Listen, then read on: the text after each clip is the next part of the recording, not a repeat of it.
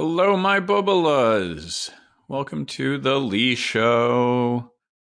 Thank you to our new paid subscribers. If you have not yet signed up to be a paid subscriber, go to leebressler.substack.com or click on the link in the show notes for this podcast. Thank you, of course, for signing up. Thank you for your support. I'm a strong believer in the importance of the public education system. I think it's one of the most important systems that underpins the strength of America. We we have to create an educated population that will go on to work and create and to innovate. And we have to teach children to think critically and independently, to be creative and to work hard. Just as important as the education is the daycare element of it. Freddie DeBoer wrote a great piece about this recently. We have to provide a safe place where children can go during the day where they're going to be fed and and kept safe and their their parents can work. It's not just about the reading and writing and math, but that's important too.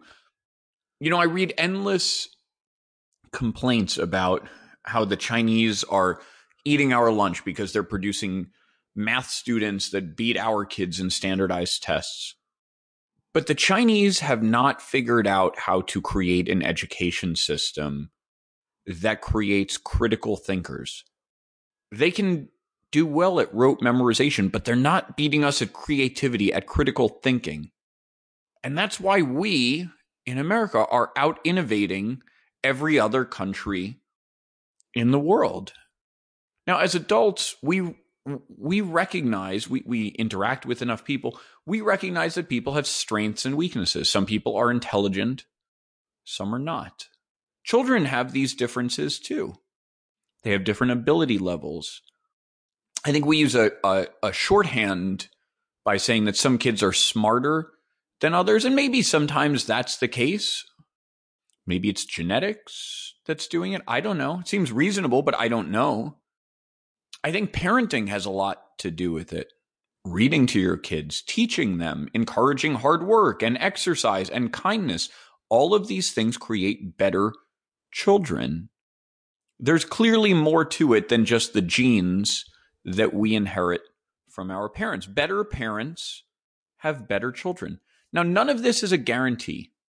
I had parents who encouraged me to learn. My father taught me a lot. He pushed me to to learn math at a young age. I was a smart kid. I was reading and I was writing and doing multiplication before I even got to kindergarten. Now, I don't think this is always a great thing. I think that precociousness led to my feeling very bored in school. I was already wired that way. Like I was already a behavior case and I was acting up all the time. You know, we, have discussed on this show in the past whether or not I had ADD. I, I don't know. It sure seems like I did. But because I was so academically precocious, it meant that when I was in grade school, I could coast very easily. I didn't need to study very hard. I knew everything already. But that also meant I developed no study habits. I didn't learn how to work hard. It's also, in case you have precocious children, it's worth being aware that when children are advanced in one area, let's say academically, it sort of sets the bar, and then people expect them to be advanced in all ways. I was advanced academically, but I was incredibly remedial emotionally and behaviorally. And so I felt like I was constantly disappointing this standard that was set way too high for me.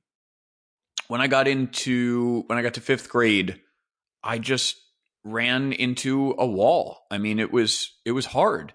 Suddenly school was much more rigorous. Suddenly we were learning things that I didn't already know.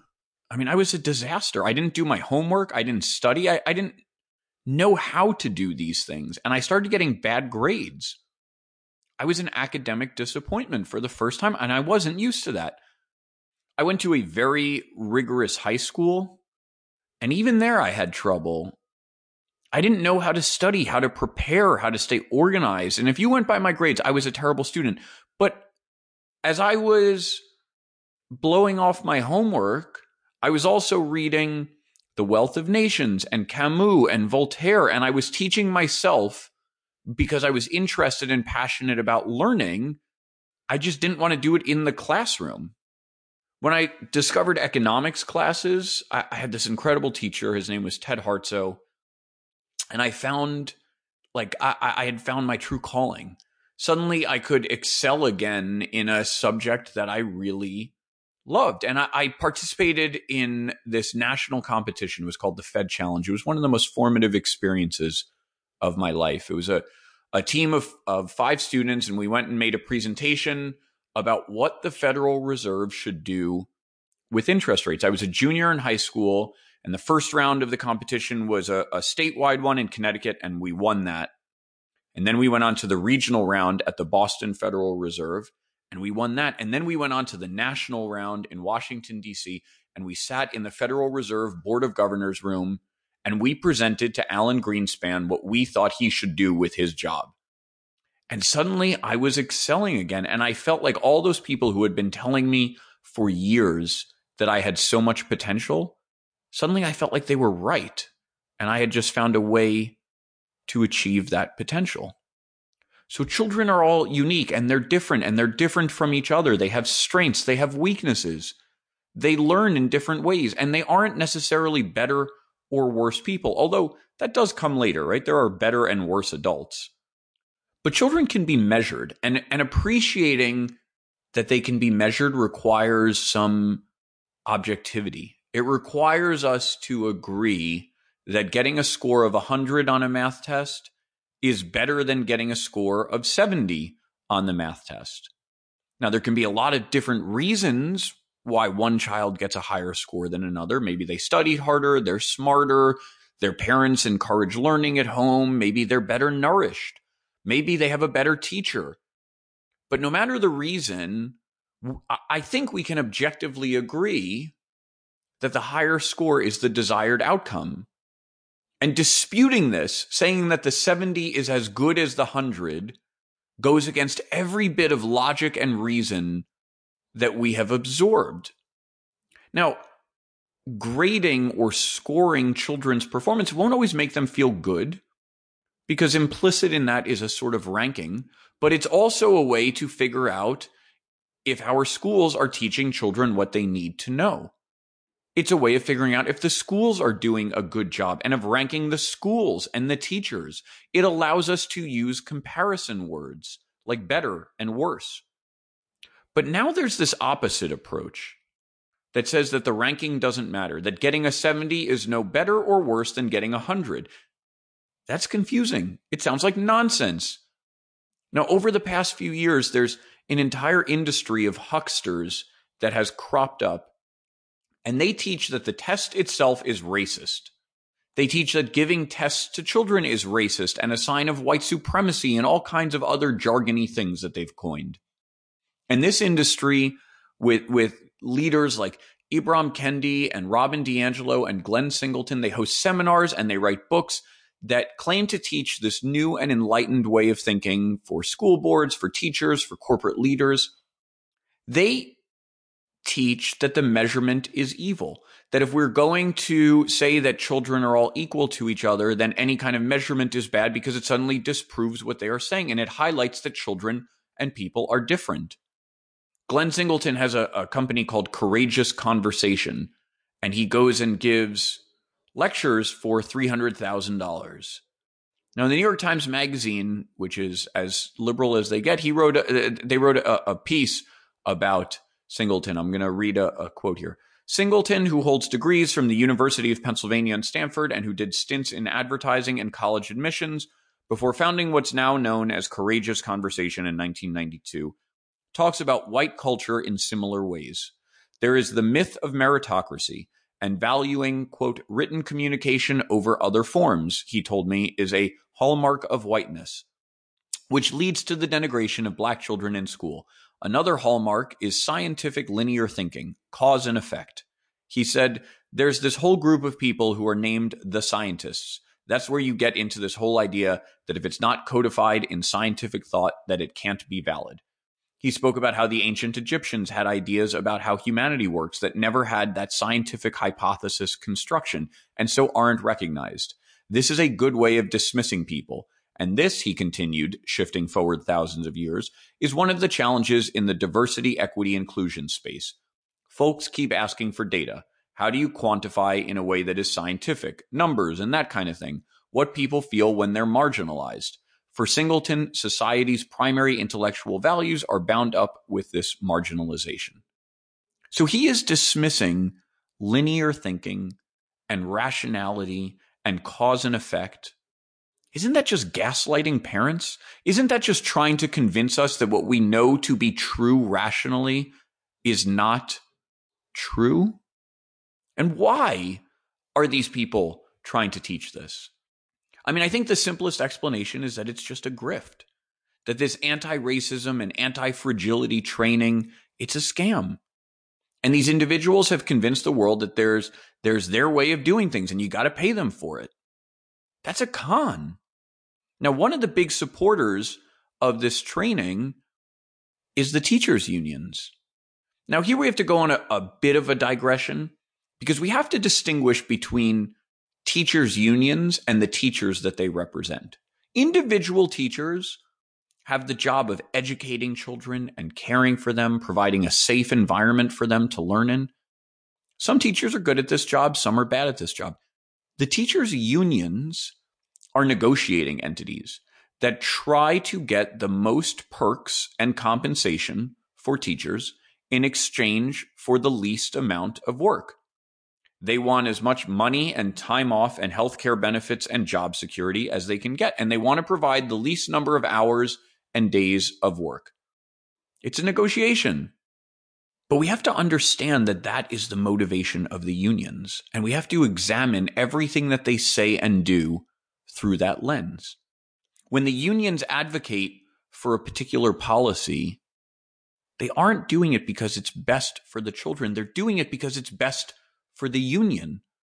We cannot trust that the teachers' unions are advocating on behalf of children. There's no reason for us to expect that they would do that. But somehow we have allowed unions to influence educational policy, and they are doing it to the detriment of the children that they're teaching. When teachers' unions object to charter schools, it's not because the schools are bad for children, it's because they're bad for unions. Because charter schools don't use unionized labor. Heck, that's probably why the charter schools are producing better outcomes. But it means taking children away from public schools, and that's where the unions dominate.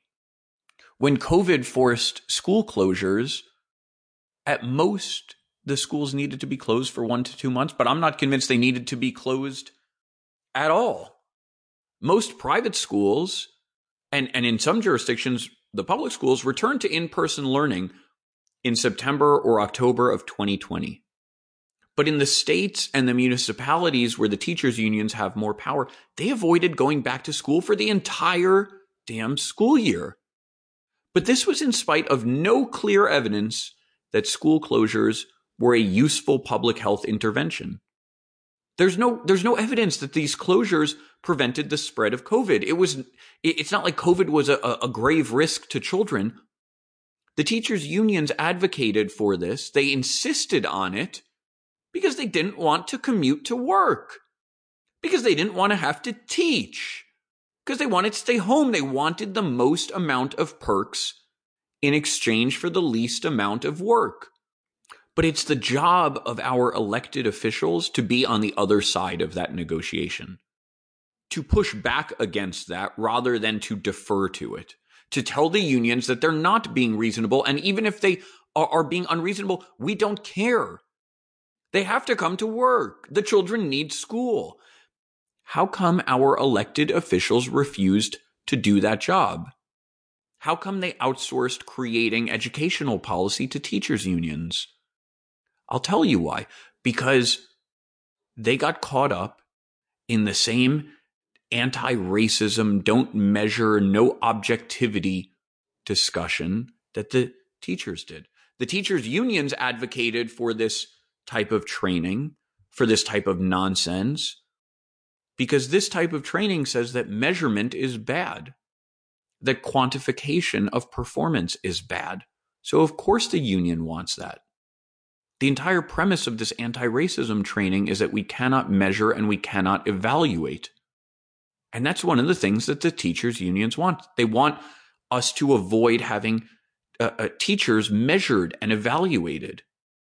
And so here is someone they can ally with who's going to say that a score of 100 is no different or better than a score of 70. And so if they're equivalent, then you can't tell a good teacher from a bad teacher. If we reject objective reality, we can't evaluate teachers.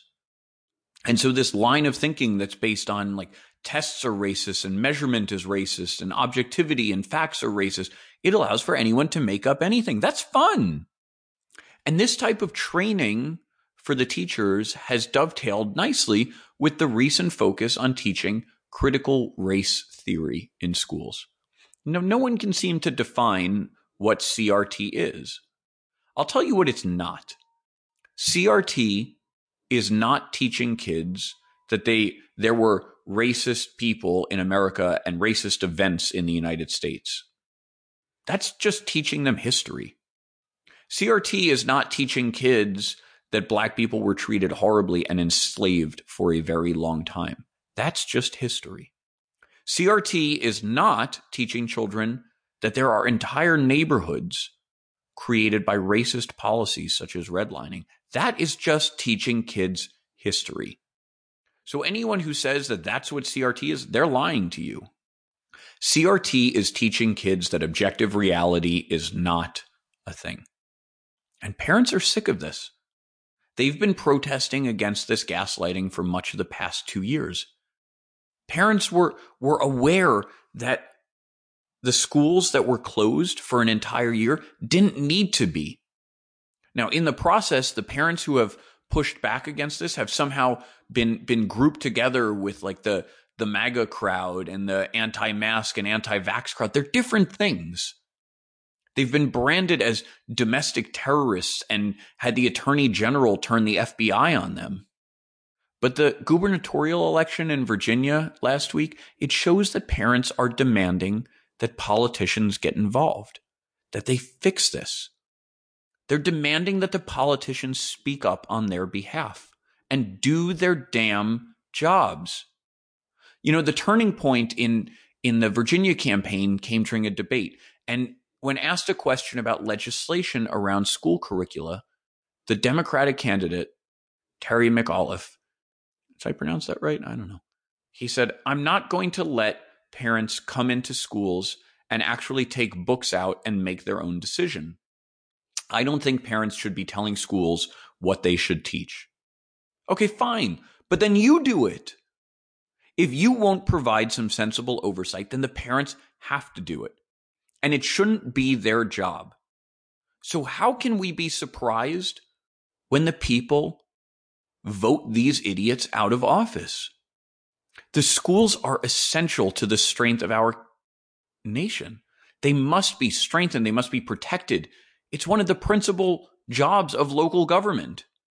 And yet, our leaders have abandoned that responsibility to the teachers' unions and, and to the morons like Kendi and DiAngelo and Singleton. Teachers' unions are one of the most dangerous forces in the United States, and they cannot be given so much power over the schools. The Democrats are going to keep losing elections as they buddy up with these grifters. And as long as they negotiate, as long as they neglect their responsibility to oversee and strengthen the schools, they're going to keep on losing. You know, higher education has many problems as well. There are countless college degrees that are worthless and they're very expensive. We've talked about how colleges have been larded up with countless administrators and and how these administrators have created jobs and responsibilities for themselves by focusing on the same kind of nonsense that the grade schools have embraced. People are encouraged to take out student loans to pay for ever more expensive college degrees. But in the process, they often fail to develop the human capital that's necessary to pay off those loans. And meanwhile, the, the colleges have just gone wild with this stuff. They're canceling and firing professors. And Bari Weiss, who I only agree with some of the time, is sick of it. So are the Weinstein brothers and all the other usual suspects. And this week, they announced that they are launching the University of Austin. It's described as, quote, a new college dedicated to freedom of inquiry that rejects illiberalism found at most of America's higher education facilities. I'm not really sure what that means. I mean, it, it, it sounds to me like they're starting a college based on some sort of libertarian or conservative principles where they're going to teach kids Atlas Shrugged as like their foundational text. And it's not a bad idea. I mean, there's plenty of room for more competition and for new ideas in creating schools institutional restoration is as much about creating new institutions as it is about reviving old ones. But there's a lot that's unclear about the entire thing. Are they going to have a campus? Will they offer degrees, undergraduate programs, graduate programs? What are the requirements to get in? Is there an admissions criteria? What about to become a professor? What will it cost? Will they have sports teams? I sort of feel like this this place is going to be defined by what it is not. Like it's not leftist and woke gender studies professors as much as by what it actually is. Are they going to be hiring the professors who have been fired and canceled elsewhere where these these professors just have free reign to say stuff that offends people? Right? Is this going to be a bunch of professors who who dropped the N word somewhere else and claimed it was for like sociological or educational reasons, and now they're just going to get to to run wild, or is it going to be like the Bret Weinstein types giving seminars on what the media is hiding about ivermectin or some other crazy shit like that? And why are they doing this in Austin? Right? Austin is like the the blue-haired unicycle riding crowd. Right? So what happens when those people show up in protest? What happens when Antifa shows up? you better believe Antifa is going to be very active here. So the school is going to need a pretty major security presence, I would think. And and how much are students and professors just going to dare the school to cancel them? Because the stuff that you get canceled for at other schools, it won't work here. Right here, uh, it feels like they're going to be encouraged to commit microaggressions. So where is the line going to be? Is it just going to be professors, you know, judging students based on shape of skull stuff or some other weird stuff? You know, like what if you what if you choose your team project that way? Is that going to get you in trouble? Or, or more seriously, are the economics classes going to be very right wing? Are they going to churn out a bunch of inflation hawks? What other subjects are they going to teach? This feels to me like a performance project that's probably going to have a handful of students who go there just to make a point, but they'll all be like the weird kids who are super active in their hometown libertarian club and they wear fedoras and they all look like active shooters. So, more to come on this. It feels like it's very early innings, but I'm curious. It's time for a quick word from our sponsor. I love podcasts. You love podcasts. Osama bin Laden loved podcasts, I think. He was a big true crime buff and I published the Lee Show using Anchor. I think it's a great service. I tested out a number of options. This was clearly the best. They have great sound quality. It's the same company. Anchor is made by the same company that created the weapons that cause Havana syndrome. How cool is that? And it's owned by Spotify as part of their quest to destroy Neil Young. Anchor provides the tools that let you record and edit from your phone, from your computer. I record my audio, I upload it, and distribute it to all the major podcasting platforms. It's very easy. They'll get you on Spotify, they'll get you on Apple Podcasts, all the leading players, and you can make big bucks. So download the free Anchor app or go to anchor.fm to get started. You know, on the podcast, I've talked about various TV shows that I liked or disliked. And the feedback to this has been interesting because it seems to be something that's pretty universal amongst listeners of the show. Like if I bring up Squid Games or The White Lotus, it seems like most of my listeners have watched these shows. They have opinions on them, they enjoy discussing them. It's somehow acceptable in some like upper middle class socioeconomic circles to talk about this stuff. Now, I was raised without video games. My parents didn't let me have them. I never played them. I didn't care about them. It just doesn't appeal to me. But many people do. Many people enjoy video games. Try this experiment, though. In your next work meeting, instead of mentioning how much you loved Squid Games, try bringing up video games.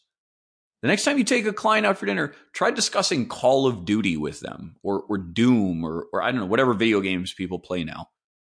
See how long you keep that job for. People will avert their eyes because they will think you are a freak. Because video games are perceived that they're for moronic kids who are unoccupied and not active or don't have, have more interesting things to do. Video games are for the dumb, dumb suburban youths whose parents don't give them enough extracurricular activities. Right? The smart kids are out on, on sports teams and the idiots are inside playing video games and, and planning to shoot up their school or something. It would be weird to discuss these in a social context as an adult, unless you're at like Comic Con or, or some other place with like adult virgins who don't wash that often. Netflix really isn't that different.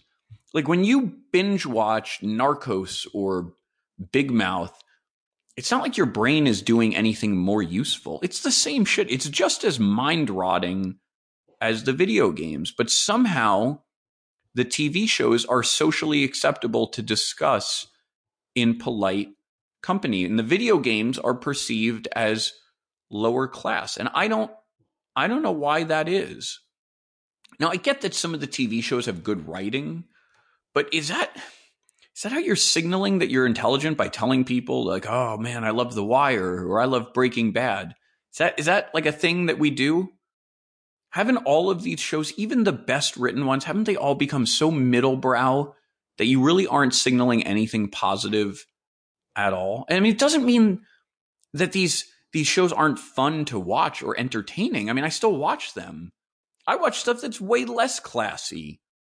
I subscribe to the new Fox streaming service just so I can see the new episodes of Cops. Season 33, it's out. Remember after George Floyd died and they were like, oh no, we can't show Cops on the air anymore, and they pulled it? Which, I don't know, was that the worst part of George Floyd dying? It could be. But thankfully, it's back. Anyways, I just don't quite understand this and how how one is so socially acceptable and yet video games are not because I think it's the same shit. I think Netflix is just doo doo and and it's the same stuff. Thank you for listening. If you're not already a paid subscriber, please become one. It's easy. Just click on the listener support link in the show notes for the podcast or go to leebressler.substack.com. Thank you in advance. Remember, you can find me on Instagram, on Twitter, I truly appreciate your support. I welcome your feedback, and I will be back with more soon.